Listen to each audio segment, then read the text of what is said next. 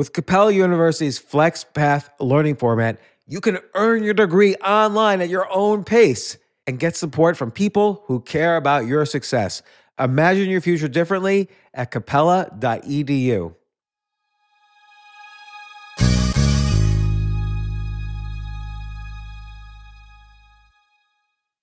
As a person with a very deep voice, I'm hired all the time for advertising campaigns. But a deep voice doesn't sell B2B, and advertising on the wrong platform doesn't sell B2B either. That's why, if you're a B2B marketer, you should use LinkedIn ads. LinkedIn has the targeting capabilities to help you reach the world's largest professional audience. That's right, over 70 million decision makers all in one place. All the big wigs, then medium wigs, also small wigs who are on the path to becoming big wigs. Okay, that's enough about wigs. LinkedIn ads allows you to focus on getting your B2B message to the right people. So, does that mean you should use ads on LinkedIn instead of hiring me, the man with the deepest voice in the world?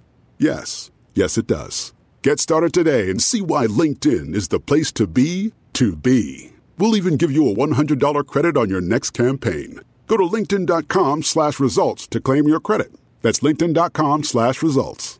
Terms and conditions apply. This isn't your average business podcast, and he's not your average host. This is the James Altucher Show. Today on the James Altucher Show. In part one, we spoke about the interesting power of ask. And in part two, we talk about more stories, but most importantly, specific exercises on how to increase your ability to ask for things that you're uncomfortable asking for more exercises on how to say no, more exercises on how to deal with rejection, more exercises on how to have influence, even in social media. Without further ado, part two.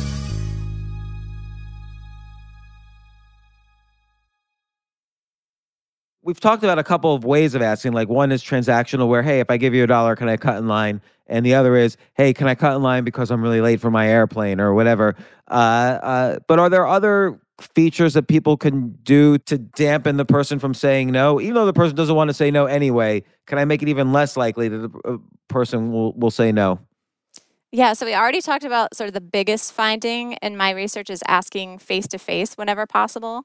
Um, so we have a huge difference in email, and actually, um, my former student Mahdi Roghanizad and I have some new research looking at asking over Zoom or asking over the phone and asking in person.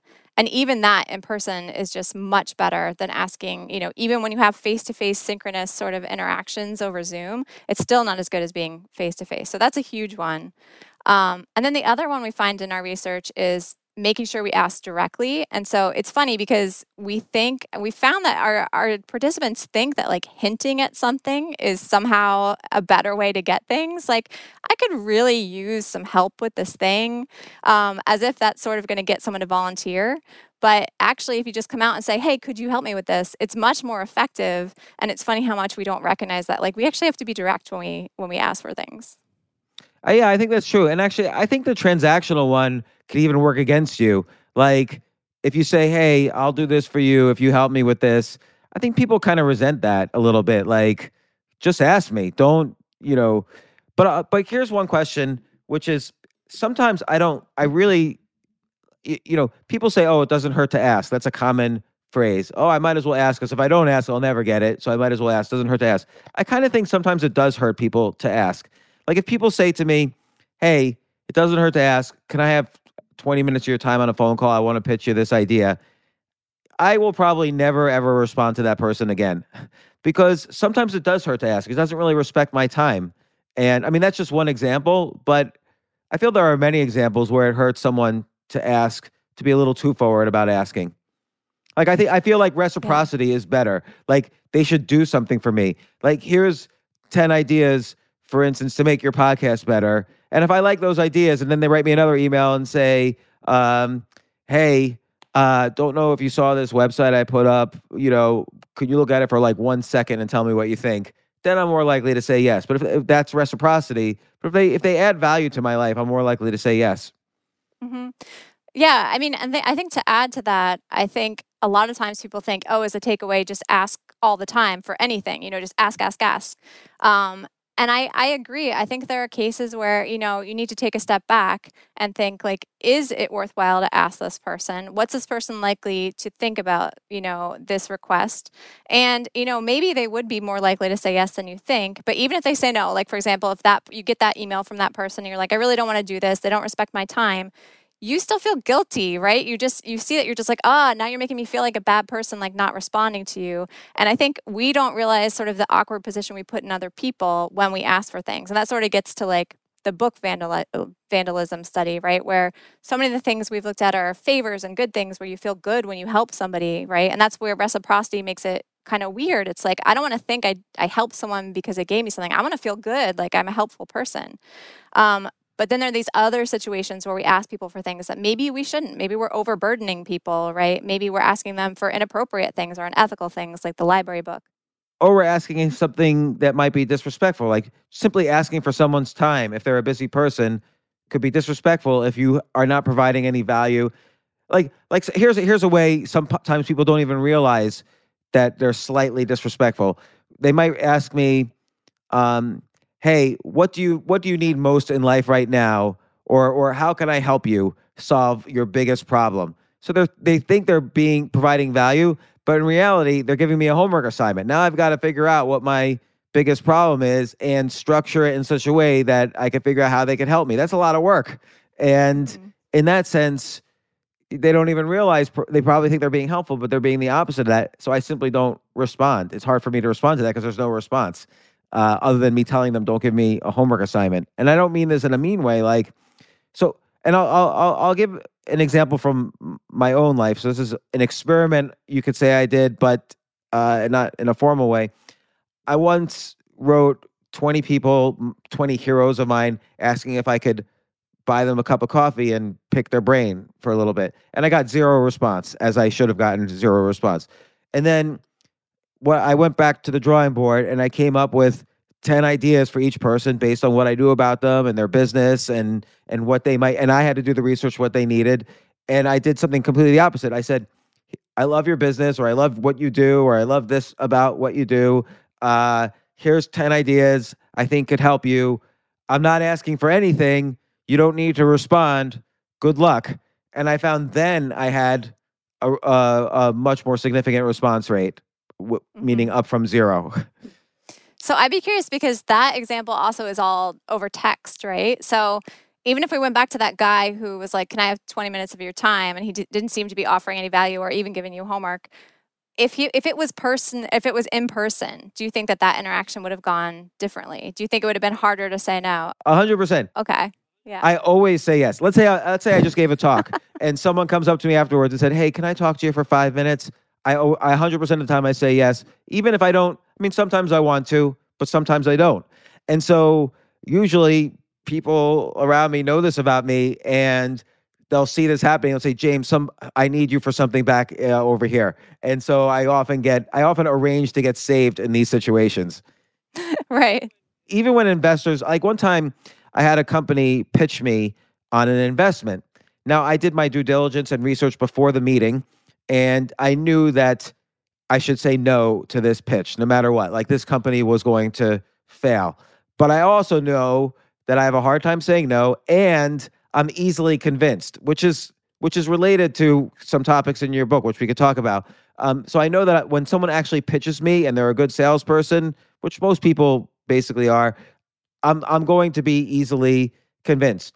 So I always go into meetings like that with another person and I, I and in this case, I told the person I was with, no matter what I say afterwards, make sure I say no and remind me of all these reasons.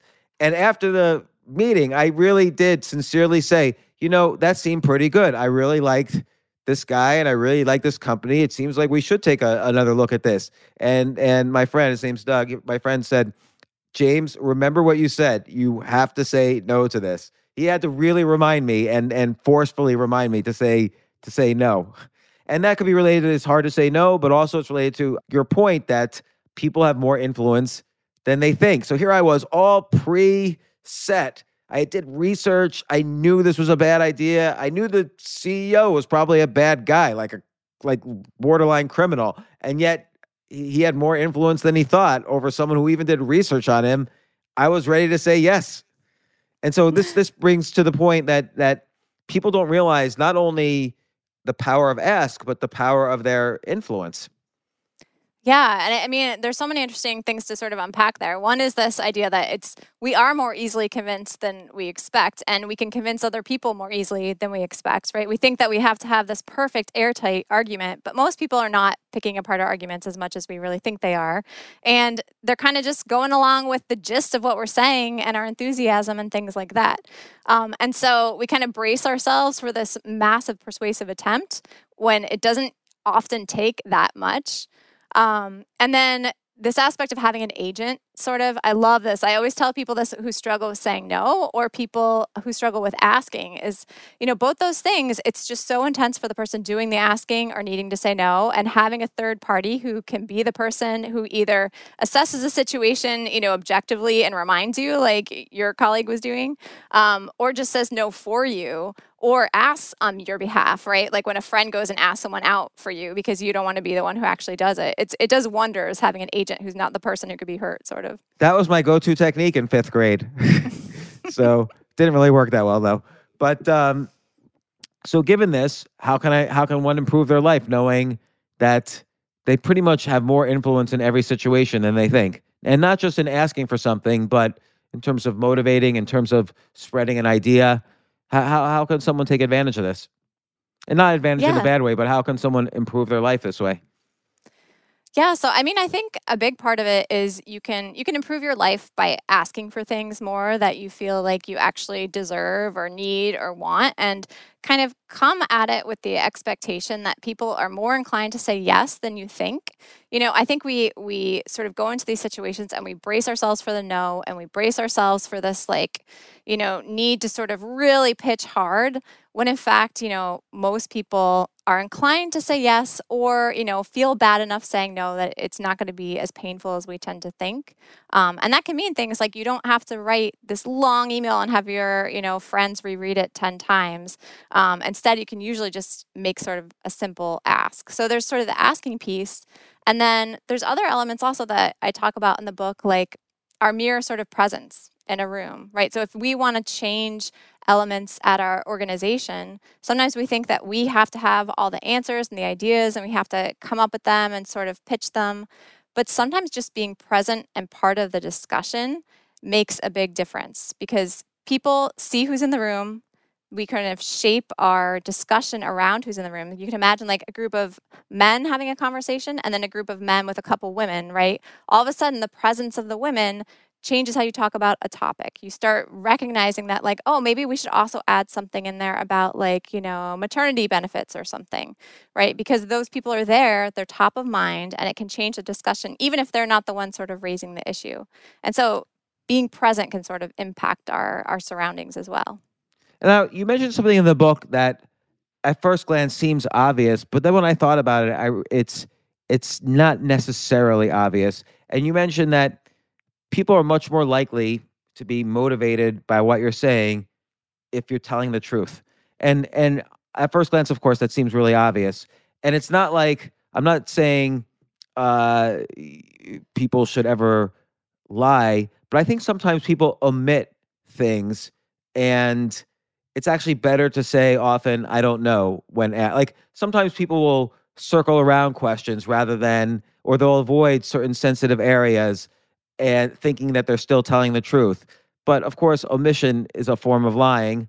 Uh, and uh, I think if you're if you're willing, if you, I think the more you say I don't know about something, the more truthful you seem, and and you are in fact. And I think I'm, I'm curious how that affects influence.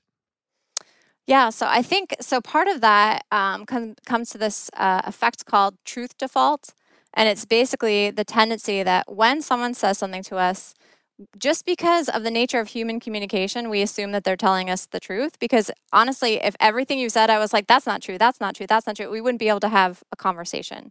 So, as much as we think like people are always arguing with each other and not believing one another, and that might be true in certain circumstances, in most interactions, we believe the things someone else is telling us are true.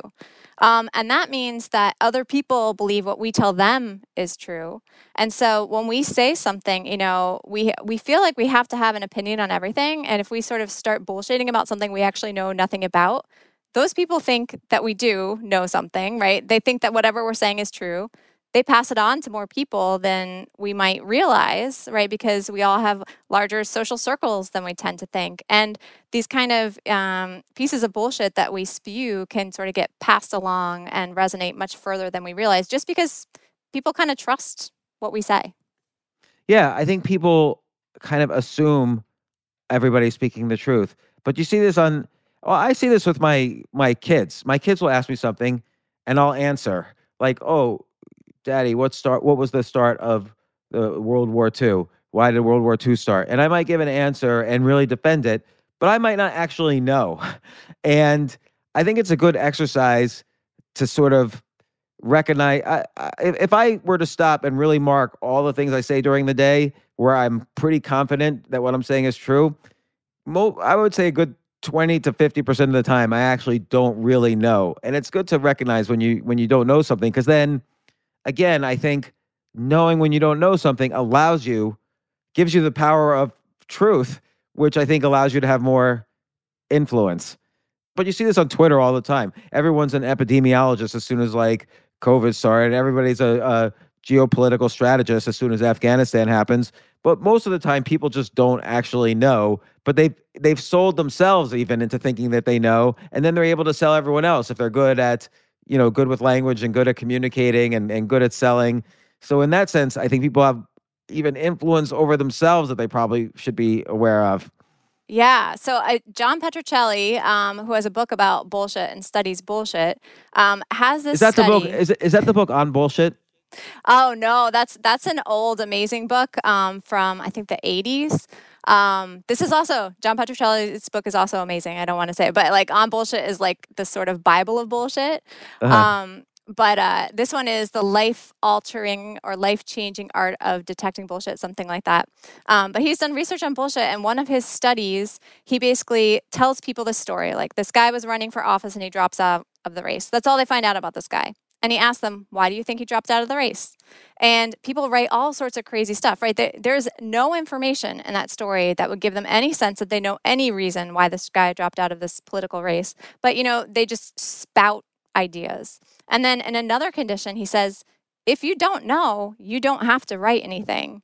And all of a sudden, so many fewer people just write utter bullshit, right? So our default when we're not told, you know what, you don't need to have an, an answer to this, you don't need to come up with something, is to just you know let our minds spin and just kind of spew this this kind of uh, bullshit essentially.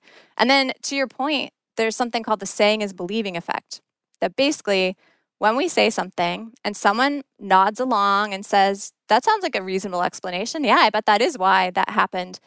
We tend to believe ourselves more. So we come up with bullshit we say it out loud. It's kind of confirmed by someone else who thinks, all right, you know, they don't know, but they think like that sounds reasonable. And all of a sudden, both people kind of think this is a likely explanation. They start sharing it, and this is how, you know, these misinformation essentially spreads around.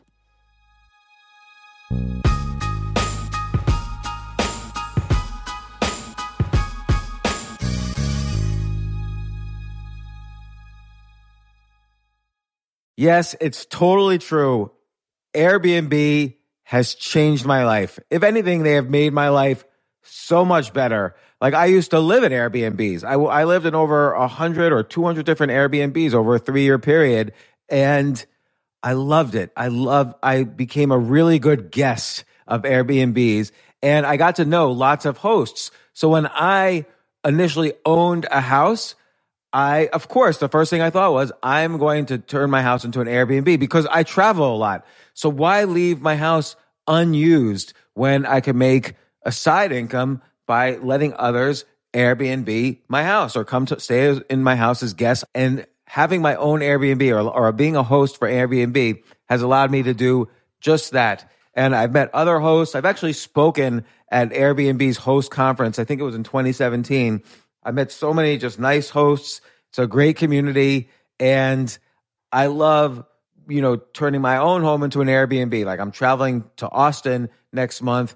my home's going to be an Airbnb while I'm away, and I'll stay in an Airbnb. I'd rather stay in like a three story house Airbnb than in one tiny hotel room in, in the middle of Austin during South by Southwest. So listen, while you're away, your home could be an Airbnb. Many people host on Airbnb, but there are people who are just letting their house sit empty who've never thought about it or didn't realize their space could be an Airbnb. Hosting can easily fit into your lifestyle and is a great way to earn some extra money. So if you have a home, but you're not always at home, then you have an Airbnb. Your home might be worth more than you think. Find out how much at airbnb.com slash host.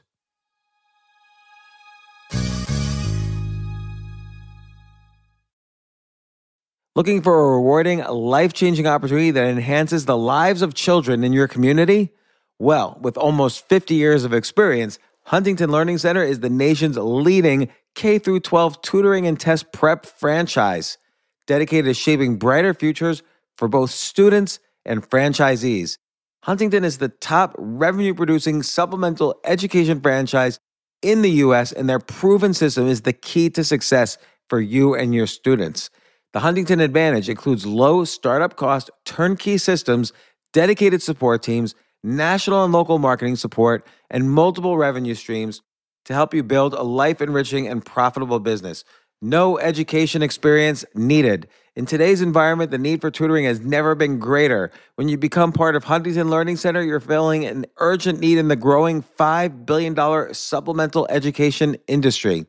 To learn more, visit huntingtonfranchise.com. Make a meaningful difference, pursue your dreams of business ownership, and be a positive force in your community. Don't wait. Visit huntingtonfranchise.com today.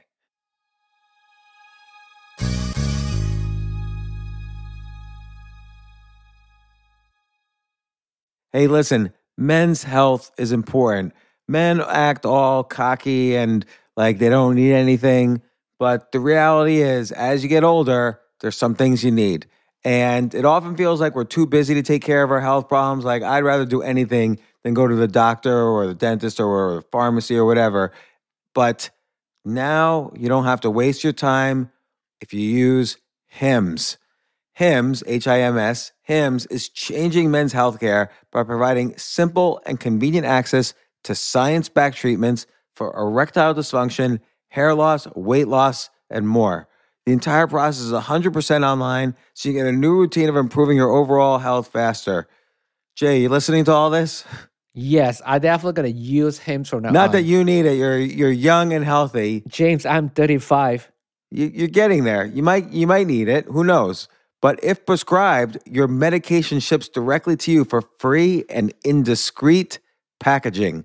No insurance is needed. You can manage your plan on the HIMS app, track progress, and learn more about your conditions and how to treat them from leading medical experts. Start your free online visit today at hims.com slash James. Could you imagine that there's a whole section just with my name on it? Hims.com slash James. That's how I how much I am representative of the kind of person who needs hims. That's H-I-M-S dot com slash James for your personalized treatment options. Hims.com slash James. Prescriptions require an online consultation with a healthcare provider who will determine if appropriate. Restrictions apply. See hims.com slash James for details and important safety information. Subscription required. Price varies based on product and subscription plan.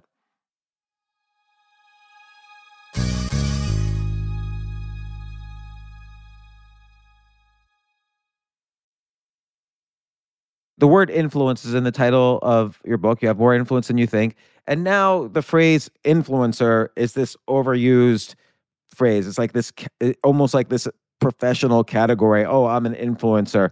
And a lot of people, of course, start social media accounts hoping to have a lot of followers and to have influence. When, you know, in in fact, like the the influence you're mostly referring to is, and and I should mention in the very first chapter of your book, uh, people are you're much more eh, likely to have influence over somebody or some people if you also compliment them or if or if you have if you if you're if you express your gratitude things that we often forget to do uh, in simple situations, but people are much more likely to like you if you do a simple compliment or gratitude, even a total stranger. But in in a mass way, like let's say somebody wants to develop Twitter followers or Instagram followers or something. Where do, where does influence play a role here? How can you have influence over people you don't even know you're communicating with? Yeah, so this is interesting, the sort of social media aspect of influence. And so there's a few things there. So there's research showing that we underestimate sort of our reach, right? So, you know, in general, in our social circle, uh, there's a graduate student here at at Cornell who's worked with his colleagues and has shown that people will say, you know, I think I have fewer friends and a smaller social network than other people, and it's that uh, that underconfidence effect, right? That's in contrast to those overconfidence effects we were talking about earlier. So in this case, it's the average person thinks they have a smaller social circle than the average person, basically. Um, and my graduate student and I have looked at this on social media as well. And people, the average people in our survey, think they have fewer Twitter followers than the average person in our survey, right? And on and on and all the social media platforms. So we tend to think of the influencers that you're talking about as sort of our comparison. And we're like, oh, well, we're way below them. So I assume that, you know, I'm way below average. But in fact, most people are way below those influencers, right? Um, so that's one piece is that we actually underestimate the extent to which we can have influence in those platforms. And then there's this other kind of cool effect um, by Mike Bernstein, who talks about something called the invisible audience.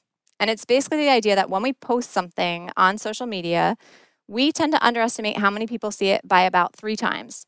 And we do that because we post it, we look at how many people liked it, and we assume, okay, if a couple people liked it, you know, I bet a few more people saw it than liked it. But in fact, many, many, many more people see something than actually engage with it and like it.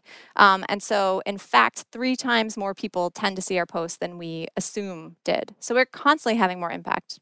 That's interesting. So let me look at um, maybe a tweet from two days ago. I had 88 likes.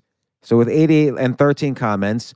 So let's say, if I were to guess, I could say a thousand people saw this, and now I can look at the analytics and I see 24,819 people saw this. So the ratio of likes to uh, actual impressions is about what is that? I can't add anymore. 300 to one, something like that. um, so that might be the right ratio. But um, uh, how can you how, how can you say like everybody on Twitter I feel see, says the same thing like oh wake up early in the morning and be optimistic and you'll have a great day or be nice to someone today and your day will be great.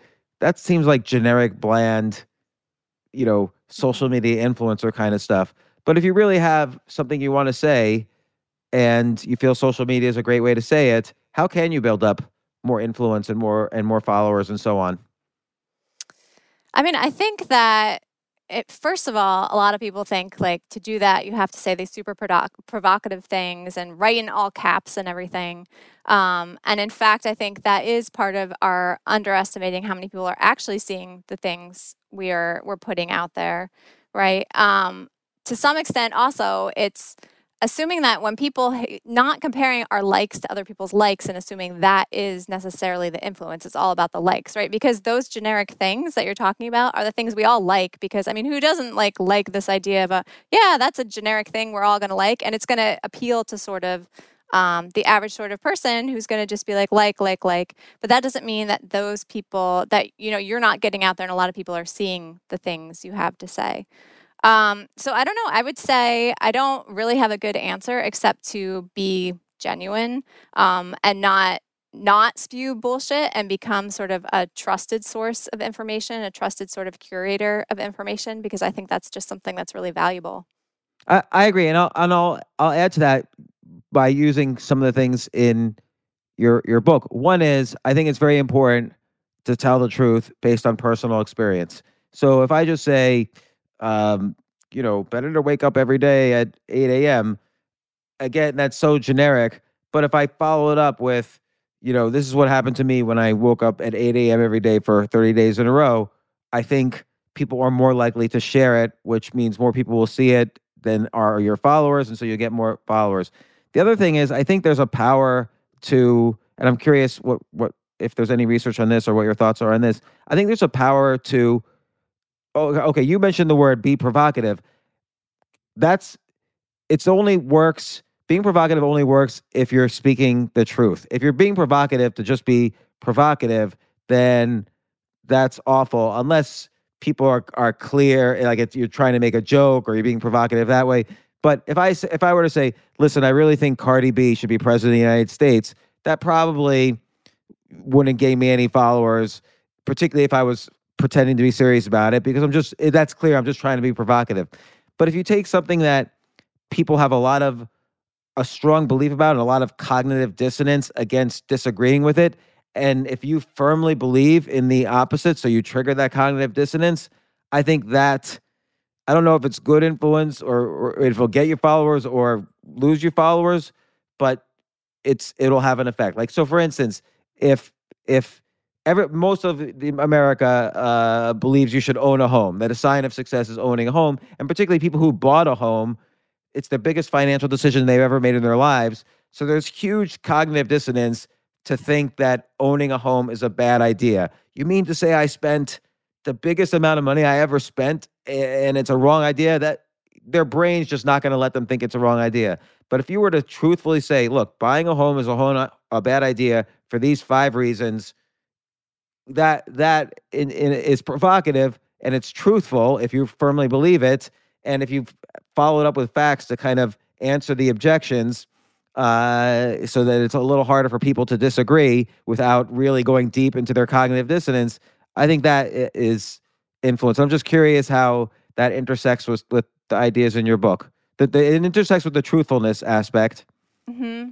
Yeah, so a couple things to add to that. So I'd say, first of all, one thing that I should step back and say is that one of the takeaways from my book is if you have more influence than you think, right? If more people are seeing your posts than you think, aside from just gaining more followers, right? So putting aside like gaining influence, but just recognizing that you do already have a certain amount of influence. I would say, in the cheesy Spider Man way, you know, with influence comes responsibility, right? And you don't want to just spew stuff just to to get likes and followers and you know which is why uh, truthfulness is important right. well the truth right. is important you have you have to believe you're like if if if that were the if the scenario i described was a situation that happened you have to believe you're helping people by saying hey this is a bad idea here's why yeah, yeah, absolutely. Um, and then, so there's another piece this reminded me of some really interesting research that came out recently about who we want to influence, who we sort of target our influence at.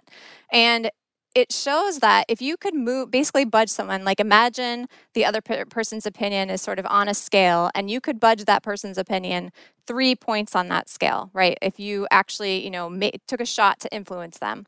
Um, people prefer to flip people they prefer to you know flip the liberal side to the conservative side on that scale right? To completely to someone who really believes strongly in home ownership to stopping like doesn't believe in it anymore on the other side right but in fact, you're much more likely to have influence if you stay on the one side of the scale. You can have as much influence. You can move someone three whole points. And sometimes that can be the most important points because it drives people to more action. They go from like slightly agreeing with what you thought to like strongly agreeing with what you you thought.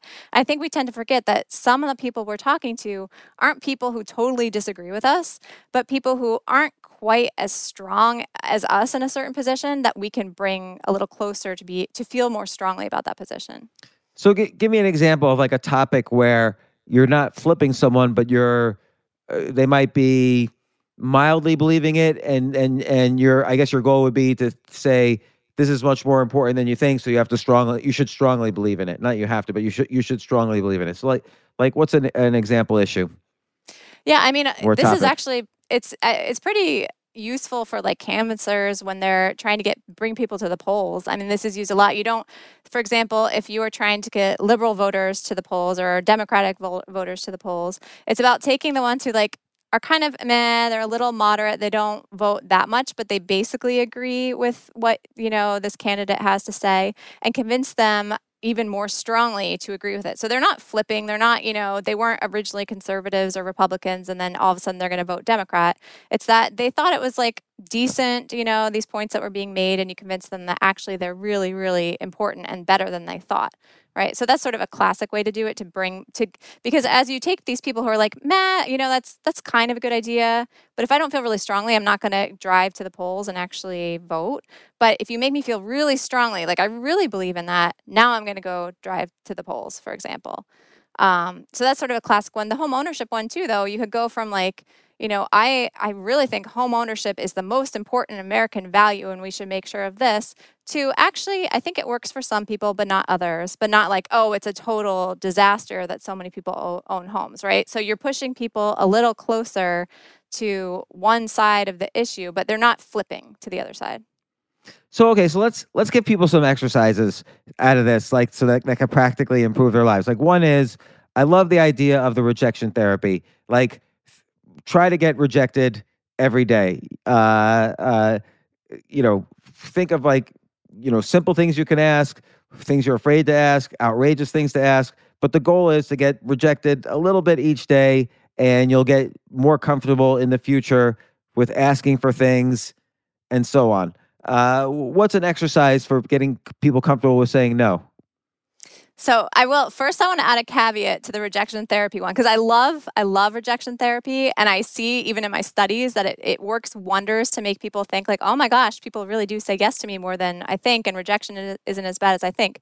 But I would say to choose the things you're asking for wisely so that everyone will enjoy the interaction because to some I, I wouldn't have people do things like my book vandalism study which we debriefed everyone on really carefully because people actually felt pretty crappy afterwards for doing something that they felt okay. was kind of bad. Right. Um, so so stay. So make sure you don't feel bad asking for it. Exactly. And, sure and the other person won't thing. feel bad. Yeah, yeah, exactly. So you don't want to make the other person feel bad because they're actually gonna feel kind of obligated to agree. Um, in terms of saying no, I'd say, you know, it's really hard. So I give people a lot of advice on saying no. And I just like it's hard to say no, like for someone else to say no to you when you ask face to face. And that's why you should ask face to face. It's really hard to say to someone else, ask, eh, uh, say no to someone else asking face to face. And so what I tell people to do is to not feel like they have to respond right away in that moment. I think people really feel put on the spot and feel like, you know, I just have to say something right now. But to take a breath, tell someone to email you, which gives you more time. It gives you more space away from that other person. You know, say, ask later. I need to check. I need to ask with somebody else uh, or check, you know, my calendar with somebody else. Anything that kind of gives you um, and a sort of space to think and also the sort of agent that you were talking about. Like, there's someone else I'm going to consult with. It's not just me, right? So, okay, but let, let me see. Like, let's say someone asks you, uh, someone sees the book you're reading and says, hey, I, I always wanted to read that book. Can I borrow it when you finished? How can you exercise in the way you just described? How how can you kind of put some distance there? Because that seems like why would you say no to that? Well, yeah, and I I mean I would say why would you say no to that, right? right, but, but I, think, I, I, I, I think though people should try every single time they're asked something as much as possible to figure out how to put distance in, just as an exercise. So how would you put distance in there? Just as an exercise. Okay, so just to put di- to put distance in there, I'd probably say, "Oh, you know, um, I'm not sure. There was someone else who also asked me for that, right? Third party. It's not just me. Yeah. I kind of take the pressure off me. Um, but I'll check. So you know, I might." Depending on who it is, I might say, "Here's my email. Will you just send me an email remind me, reminding me that you'd like to see the book, and I'll get back to you." Like it. I like like. Look, okay. I don't know. I tend to uh, on and off read. It takes me sometimes a while to read. So just send me an email reminding me. And then the responsibility is on them to ask again anyway. So, and it puts a distance. Okay, that's a great one. So every time someone asks you something, even if it's simple, there's usually some way to put distance in, and that's a good exercise. Uh, in terms of, you know, you mentioned um, in general, people are underconfident about social behavior and like how many friends they have and their ability to make friends. Uh, what what are some things people could practice when they meet new people how can they basically increase their odds of of of friendship there? So I'd say the first thing is to stop beating ourselves up in that sort of post mortem we do after conversations or after meetings, for example. Like, I think when we get into a meeting and we say something, we often will be like, oh, why did I say it like that? That was such a bad way to say it. Or, you know, um, we have an interaction with one other person and we think, oh my gosh, that person probably thought I talked too much or I talked too much about this thing. And we kind of just are very hard on ourselves.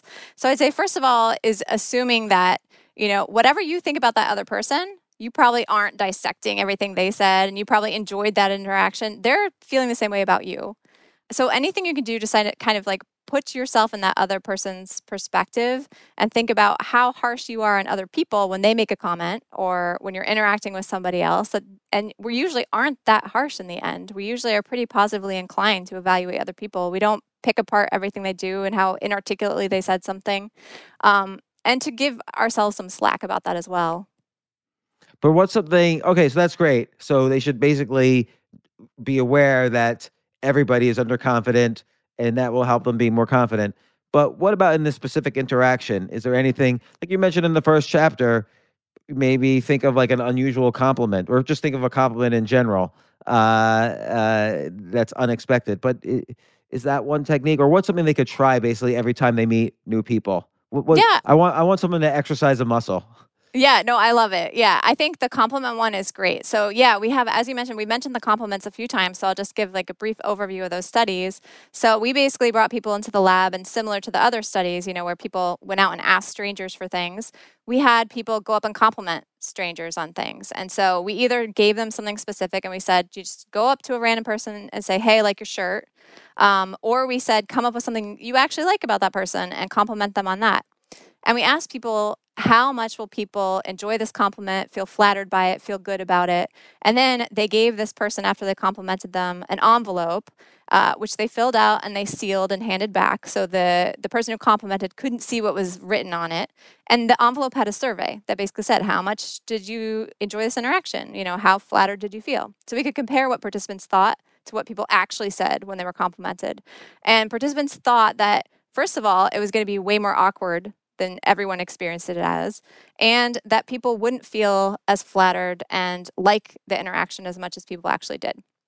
So I think we hold back. We might notice something nice about somebody else and just hold back from saying it because we don't realize how good that's going to feel to that person. We we think that they're going to think it's really awkward that we're you know complimenting them. Um, but I'd say that's a great tip is go ahead if you notice something nice about someone especially if it's something that really is, you know, value added, sort of like, oh, that presentation you gave was great. I love this example you used. Something that really kind of mm. acknowledges something about them that would make them feel proud. You know, I, we used a lot of superficial things and those work too, but like something that's like indicates that they're they're pretty smart. You know, they were a good presenter or something. I'd say definitely uh, exercise that muscle. So so what's what's like a let's let's structure this as an exercise. So like, you know, once a day or with a with every time you meet a stranger, try X. Yeah, try to find something you like about them um, and tell them. It's as simple as that, I think. And I think everyone feels warm and fuzzy. So there's research showing that the complimenter, you feel good for doing it, uh, and the other person feels better than you realize for having been complimented. Yeah, I love it. And in terms of what's what's one good mass influence exercise? So in terms of like social media, like let's say Twitter, you want to you want to have more influence on Twitter and you don't want to be so generic and bland. Is there any exercise there? I know your studies don't as much do deal with that, but uh what what are your what's your off the cuff thinking of an exercise there? Yeah, I'd say uh the next time you tweet an article, read it carefully and summarize it accurately uh, eh, the most sort of interesting nugget. I think that is what i'm always most interested in is you know someone's interesting take on something. And that also gets away from this bullshit issue right where you're just kind of tweeting things or you, all people are seeing are headlines which are all clickbait anyway right? So actually get to the heart of an article you find interesting and summarize it for people so that they can get a little more depth in that article. Yeah i love that. So uh, Vanessa Bohns, uh, author of You Have More Influence Than You Think. Great book. Uh, it really complements nicely. I, I've done a lot of podcasts about persuasion and influence, including you know Robert Cialdini's been on a bunch of times. Uh, other people who've written books on influence and persuasion have been on. Uh, but I really think these are some valuable, valuable ideas. Like the the idea that people are more, you know, I I never really thought about. I've always been in both un- uncomfortable asking for things and uncomfortable saying no. And I never really made the connection that, that they're sort of opposite sides of the table. So if everybody's uncomfortable saying no, you should ask for more things.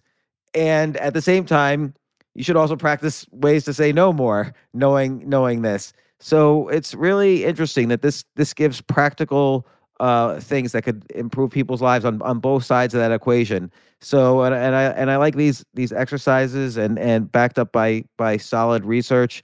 I guess final question is again like you, you you mentioned a little bit how you know it's helped you in life when you were pregnant you would ask for a seat and people you knew you had the confidence knowing that people were based on your research that people were more likely to give you the seat uh, what other ways has your research helped your life and i know this is not putting you on the spot maybe you can't remember right now but I'm just curious if if there's some obvious examples No, that's okay. I, I definitely, I mean, I'd say in general, even more than just the sort of asking for a seat while I'm pregnant, I definitely feel more comfortable asking for things that I feel uh, like are things that are reasonable to ask for, right? So asking for, you know, accommodations um, and helping other people ask for things. So really kind of when my students need something, really saying, okay, we're going to go ask for this or, you know, giving them tips to sort of ask. Um, but the other piece is definitely being aware of the power I have, particularly when I'm in sort of a hier- hierarchical position of power over somebody else. And so, sort of recognizing the things that I might suggest to my students that they're not going to take as a suggestion, that they're going to take as sort of a demand because it's coming from me, their advisor or their professor. Um, and so I think that's really helped as well, where, you know, I really try to be thoughtful about the things I suggest and know that if I just come up with something, I'm like, oh, maybe you could try this, that to them, that's not just a maybe you could try this. That's like a, okay, I have to do this now. My professor said it, and really kind of think, choose my words carefully when it comes to things like that. Right, because particularly in cases where you're higher status in the hierarchy and you kind of by default have more influence, you have to be much more, you, you know, the, the whole with great power comes great responsibility phrase from Spider Man is, is much more important. By the way, uh, what's your husband's favorite band? I knew someone was going to ask me that. I nope. I'm sworn to secrecy. Um, it's When yeah. someone's that passionate about a band, though, so basically, Vanessa in her book describes how her husband um, tried really hard to convince her to like his favorite band. And when someone's that passionate about a band, like I might like the Beatles, but I don't care if other people like the Beatles or not. I find it's usually Phish that is their favorite band. this is one reason I don't want to tell because everyone has an idea what band it is. Um, yeah, and it's Oh usually God. of the Phish, Grateful Dead genre, something like that. yeah, some band that actually sucks, but everybody seems to like. So no, for all the Phish lovers out there, I've never even heard of a Phish song, so I don't know. But uh, Vanessa, thank you so much from coming on the the podcast, and uh, I I really appreciate it. Come on again sometime. Thank you so much. This was great. Thank you.